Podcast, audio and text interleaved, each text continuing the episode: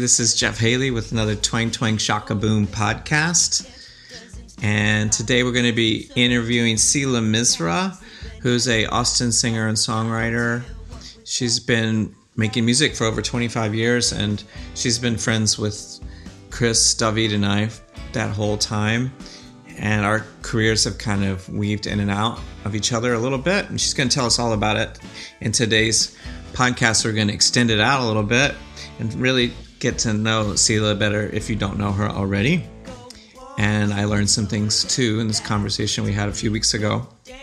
And she's just put out a record this month called Cool. And um, as I thought about this interview after we did it, I think that the story here is about someone who's extremely talented. And she's, as she calls herself, she's a maker. And even though she's put out over 10 records, this is probably her best record ever because she's taken control of the production process and she is making all the final decisions. And I'm really proud of her because I think that it's beautiful to hear that somebody could be on that journey and get where they're finally going, whether they're whether they're 20, 30, 40, whatever it is. It's great to have artistic control, I think, and she's a really special person. So check out our interview.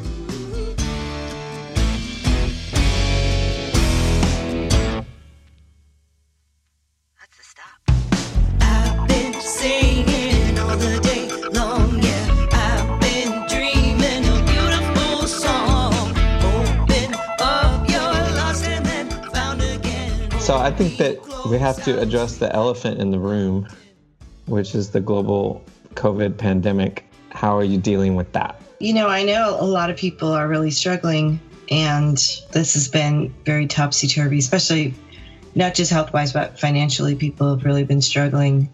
But I have to say, personally, for my life, uh, I think I've been thriving somewhat in the lockdown situation. I, you know, live with my husband, John, and also we have a roommate, Scott, who is now back at his office. But for the first several weeks, they were working from home as well. And I don't know, it was just them having them here or what. It, I mean, they're on the other side of the house, but I've just been so productive. And it was good because I was really overwhelmed right before this whole thing happened. I was really overwhelmed and had uh, a lot of deadlines, which is only my fault because I work for myself. And I had out loud said, you know, before the pandemic was a thing, had said out loud, if everything were to just stop and everything were to get canceled, I would be totally fine with it. And then everything stopped and got canceled, and I got to hunker down and work on things that I really that really needed my attention. Wow. So, man, I just need everything to just stop so I can get caught up and really um,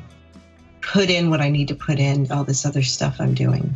And I'm still pretty overwhelmed. I still I'm still behind the ball, but I'm not simultaneously like running rehearsals and and having to get ready and be presentable to do a show and and get in that headspace to be in public not having that having to do that switch of, of preparing myself to be in public on the stage has been really nice well when i was thinking about this interview I was thinking that you and Johnny and David and Adam Bork are all people that just create. Like creating is what you do, no matter what medium you're using. You just, for some reason, you have this need to create, and you don't stop creating. Sense.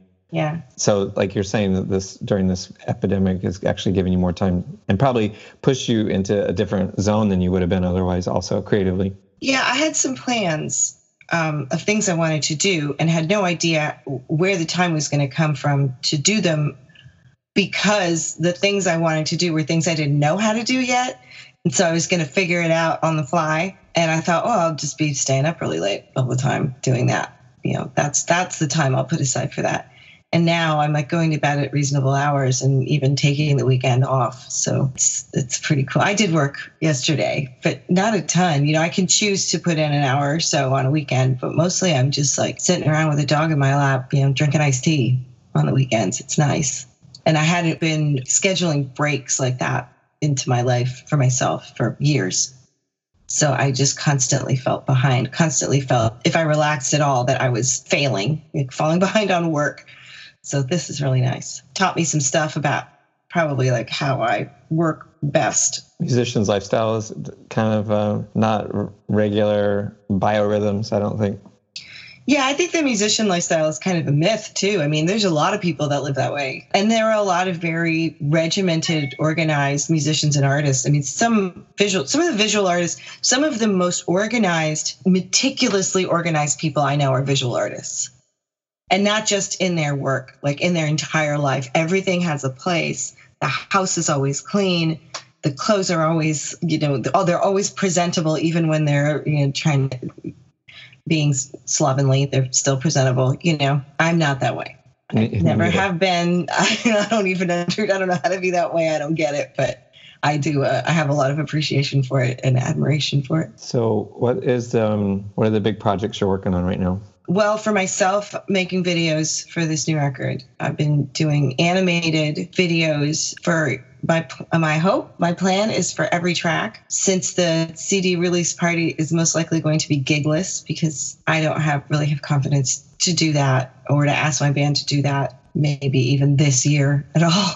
So I think what I, I want to do is kind of have a movie that's basically playing the whole record, but with these animated videos. So that's the big project I've been working on. I have two commissions that I need to get done and a, a possible third. That's another video, but I've got some paintings I'm doing for a book and then an album cover, doing some drawings for um, an album cover for a friend. So, and your record's all finished? My record's all finished. It is being uh, hyped and publicized. Yeah, yeah, we're hyping. We're in hype mode. got the t-shirts. T- we've got t-shirts. And, oh, I saw um, the t-shirt on the on social media. Yeah, I should send you one. Looking good. You got your model. Yeah, in-house model. In-house model. You're gonna, put one on, you're gonna have to put one on your dog too. Yeah, I would swallow her. She's tiny. That's actually not a bad idea. I should make them into dog t-shirts. I bet that would go over well. So let's go back to the beginning. Do you remember the first song you ever wrote? Don't I'm not sure that I remember the first one I ever wrote. I know that it was terrible. and I played it a lot. um if something's bad, the only thing to make it better is by playing it a lot. I don't remember the first time. Oh, wait.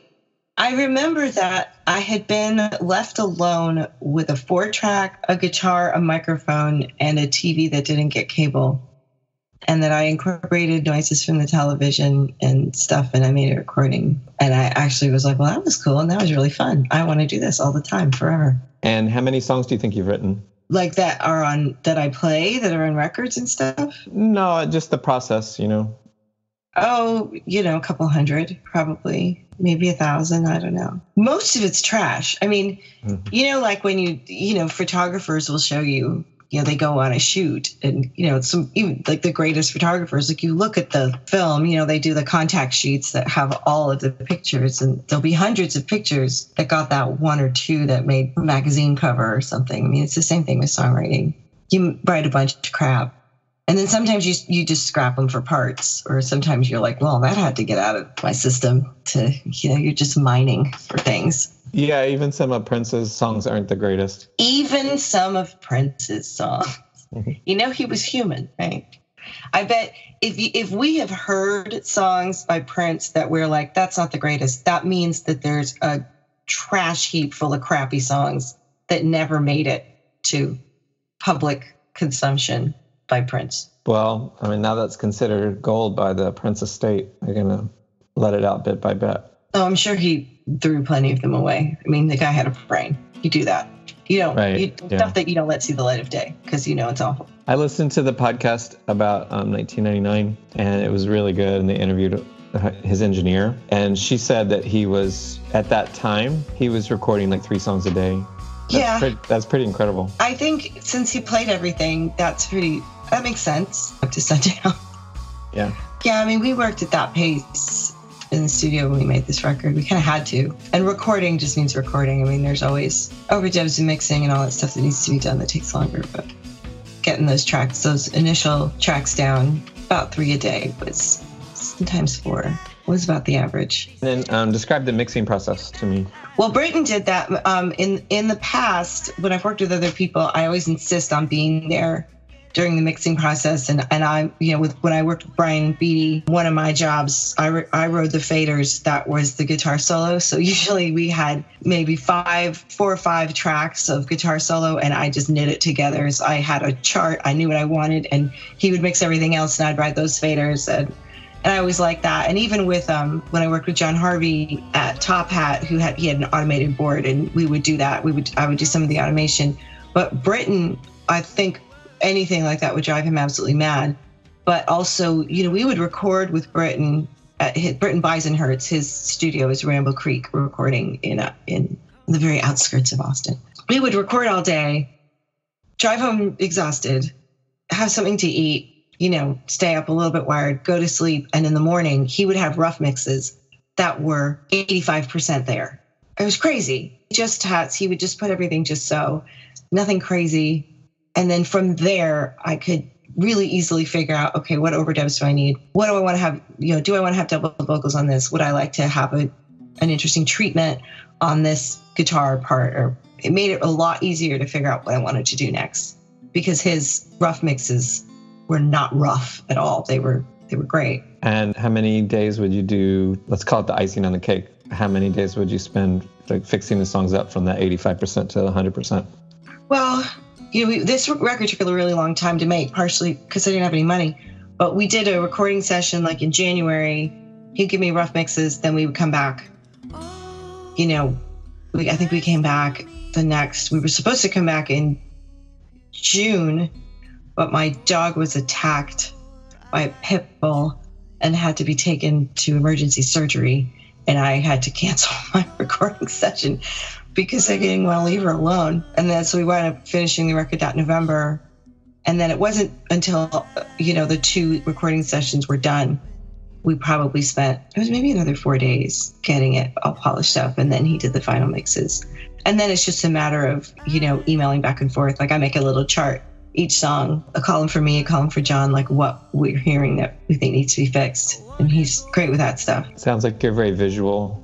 I'm trying to be organized.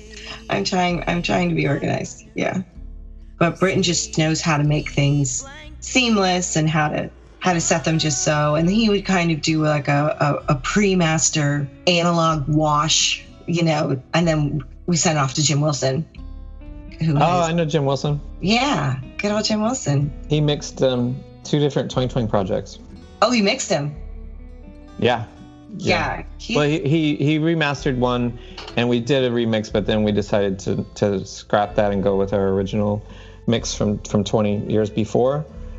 But then he um, he mixed one of our really he mixed Twanger. Um, I was just listening to a little bit of that yesterday, and I, I love this thing with the the tambourine, the way it would kind of swoosh from one side to the other. Yeah, people don't take advantage of panning as much as they should. I mean, maybe they do. I don't listen to as much new music as I should, but I was listening to your record the other day, and I did notice that the guitars were hard panned. Sounds like that was your decision, not Jim's decision, or or. or well, the... Jim mastered the record. Right. Um, yeah, I'll, will always pan, and I'm like, "Can you pan them harder? Can you do?"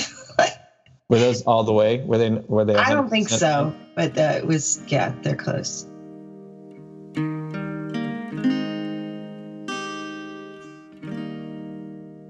And I try to stay for Brit with Britton. I try to I don't hover over the board. I mean, there's a couch in the back of the room, and I just sit there and yell out adjectives, and that works better than pulling up a chair next to him or standing over his shoulder.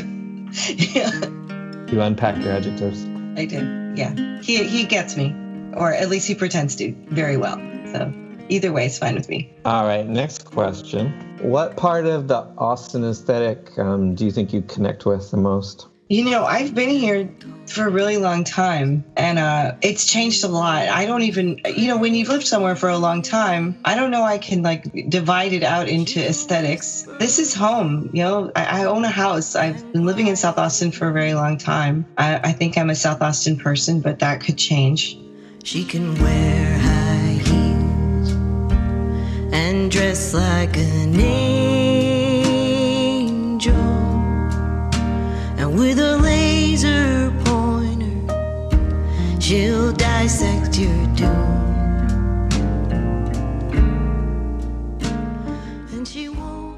In terms of the music you're making today, how does how's Austin influence that music? I mean, I know it's influenced it incredibly, but what do you feel most comfortable saying is Austin infused in your music?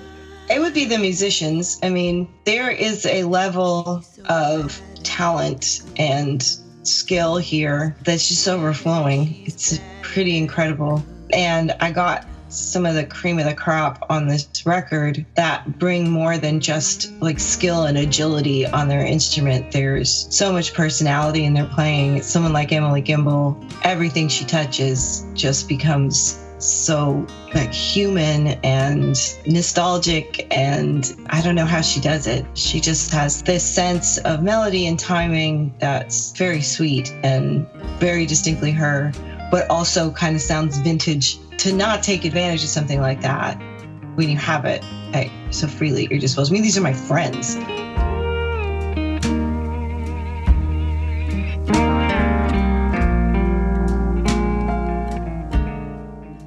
Hood in that camp too, right? Oh heck yeah! And they used to they played together quite a bit. Having Andrew Pressman on bass.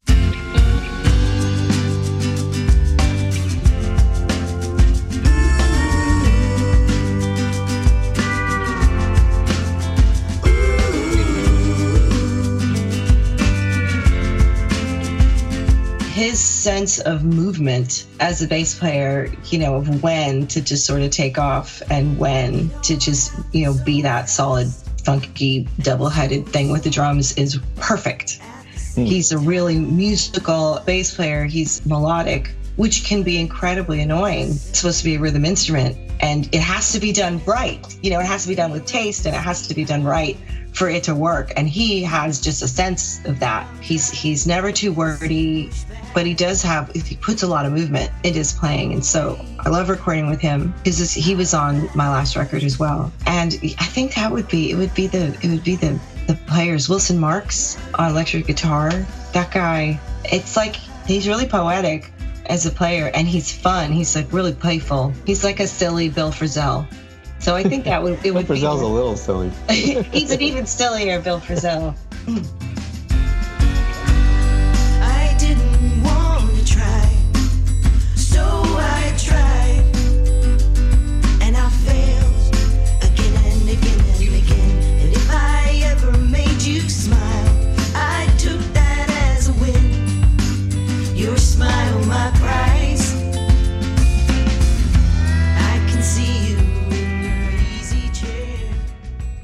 I was listening to, last night to um, Johnny Goudie interview George Reiff. Didn't you? I know you're a fan, but did you record or play with him? Well, George um, was in Scrappy's band. I would occasionally sing backup, but okay. I've known George for a long time. Uh, I miss that guy. He's a sweet man. Mostly when we hang out, we talked about food. he's a chef. Yeah, he's a chef, an excellent baker. And um, I saw on your social media that you were delivering bread the other day. What's that all about? So I have a very small micro business. Um, I'm the South Austin Bread Fairy. So I make homemade bread and deliver it to clients. I have about 14 clients. Some that get from me every week, some are every other week. Yeah, do my deliveries and get paid monthly, and it's great. The um, the lady from Glass Eye, she's a, Kathy um, a baker too, she's right? One of my clients. Ah, yeah. she's a baker too, isn't she? Um, I yeah, I think she, her specialty is pies. Oh, right, right, right, right, right, right. Yeah. Yeah, she used to do the pies. Uh, you remember Forays? Uh-uh. It was on South First. I think it's now at Torchy's. She used to make pies over there. And yeah, she's made really good pies. So when I was a teenager, Glass Eye was one of my favorite Austin bands, although I wouldn't say I'm an expert. And uh, I think that um, the bass player and singer of Glass Eye, Brian Beattie, has a really strong voice. He's a really unique musician. And you've worked with him a ton, right? Yes. Yes, my first three, four records I did with him, and he record recorded the first Torch record, my that little jazz thing I had for a while. He's actually on this record. He plays accordion on one track.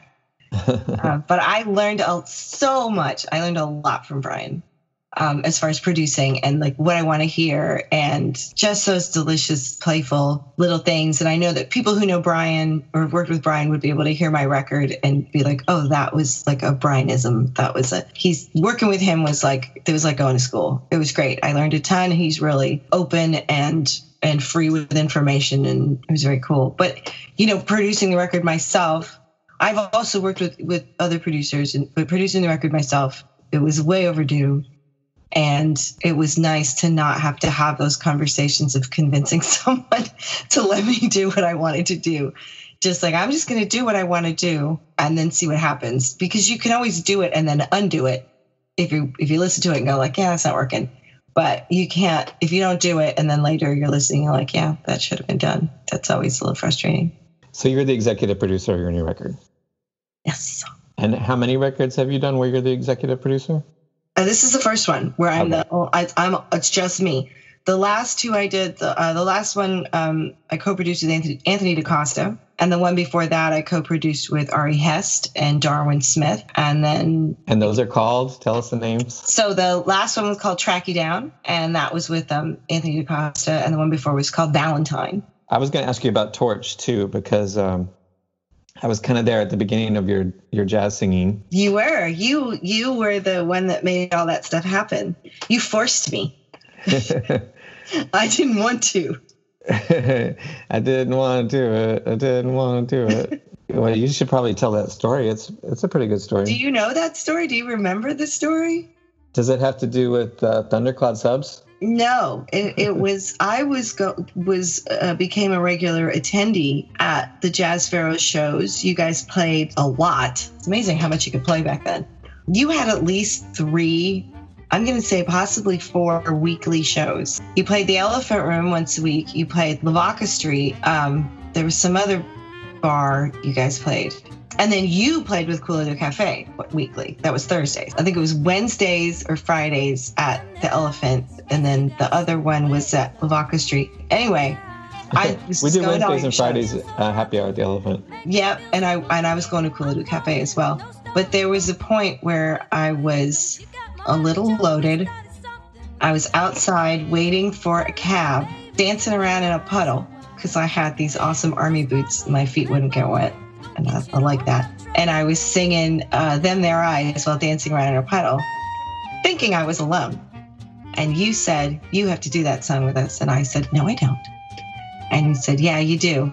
Uh, you know, have it for have it ready. I'm gonna call you on you.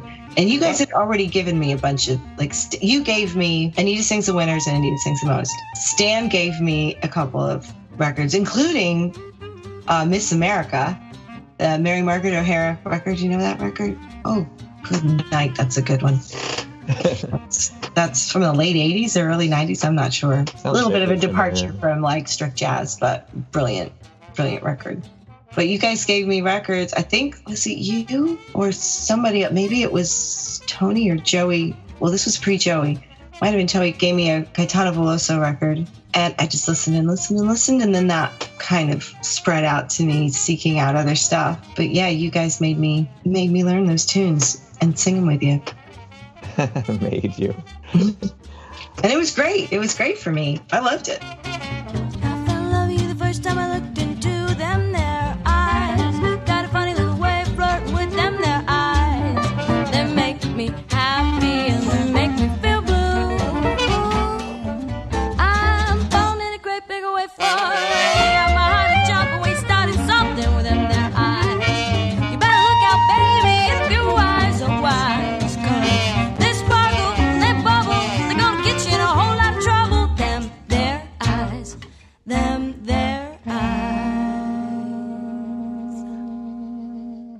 So around that time, I, I think people when they heard you singing, they were super duper impressed. You were doing jazz sit. You were sitting in with jazz groups, and you were starting your own jazz group, and you were well, also starting to sing background vocals with people, right? Well, when when we started with the Pharaohs, when I started singing with the Pharaohs, was the same time I started playing open mics, doing my own stuff at the Cactus. It was several years before before Torch happened. Okay. Um, Uh, so both things are kind of hap- happening simultaneously. Seela the jazz artist and Seela the songwriter. it was very confusing for people.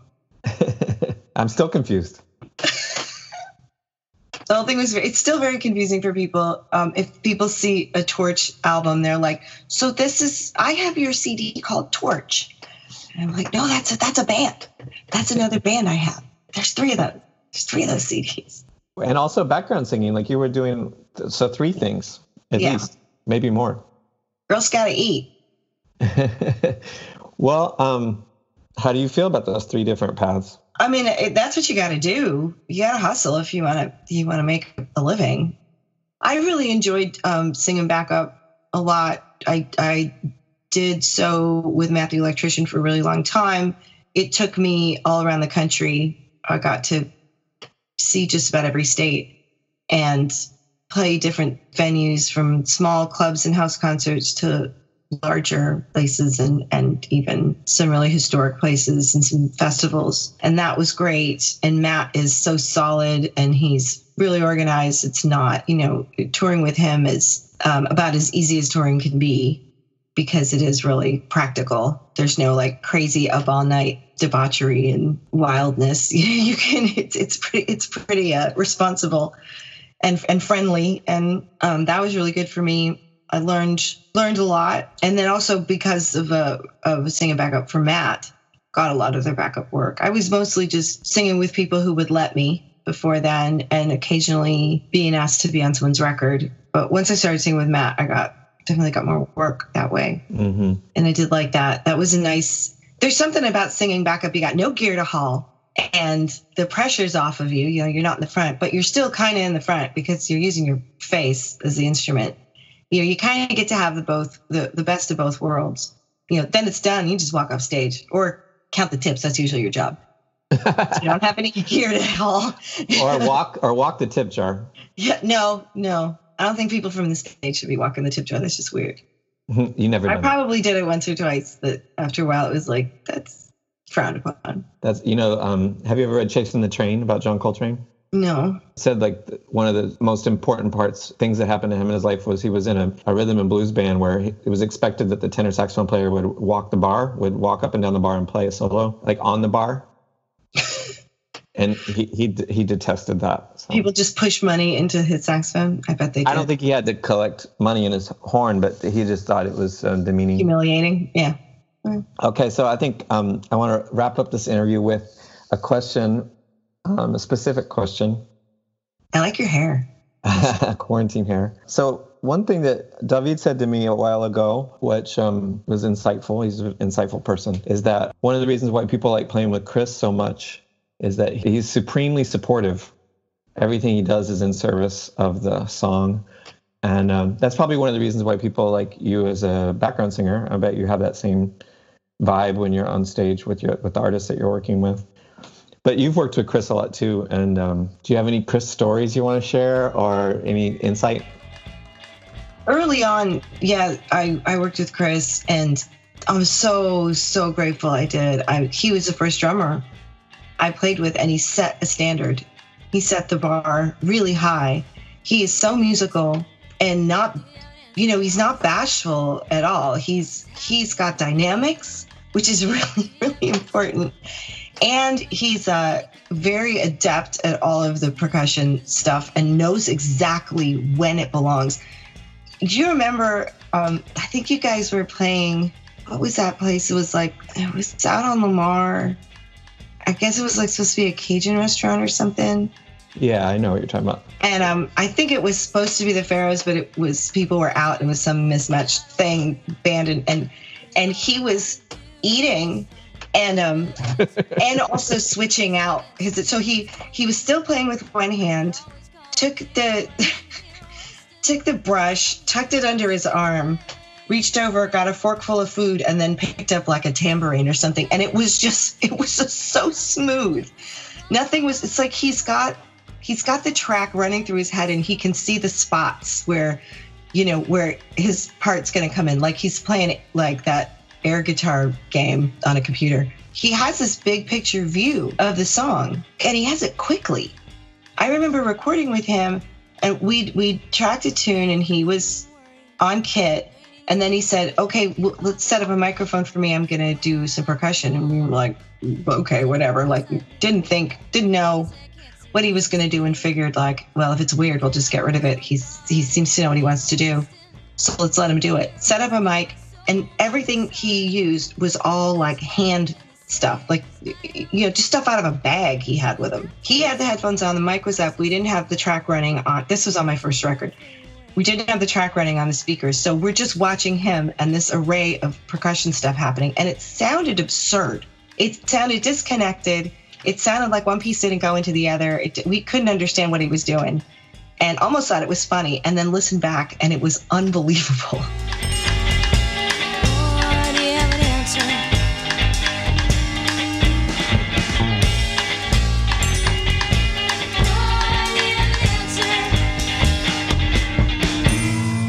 It was it's actually a song called the Triangle Song. We actually named it after the triangle because I said told Brian I was keeping the triangle in there and I was going to name it the Triangle Song.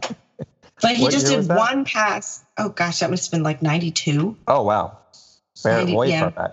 Yeah, he did like one pass with a microphone and all his little trinkets set out in front of him. And and I had this understanding like, oh, he has this big picture view of the song and knows what he's doing. Yeah, he's orchestral. He's really he really is. And he set a standard for me and I have become you know, I think it's partially his fault. I'm such a drum snob. And uh, and I think playing with and hearing and appreciating a player like him has really kind of anything that doesn't reach that level like i'm just like no i don't i don't have time for this so when i met and heard john green who's you know, cut from the same piece of cloth as Searles. And, you know, he has his own his own style and stuff. And we we listen and love a lot of the same music, you know, growing up. But that was a no brainer. No, John's a great player. Yeah, he's a big he's Searles fan as well. I guess it's time to wrap it up. Well, thanks for having me. You look good.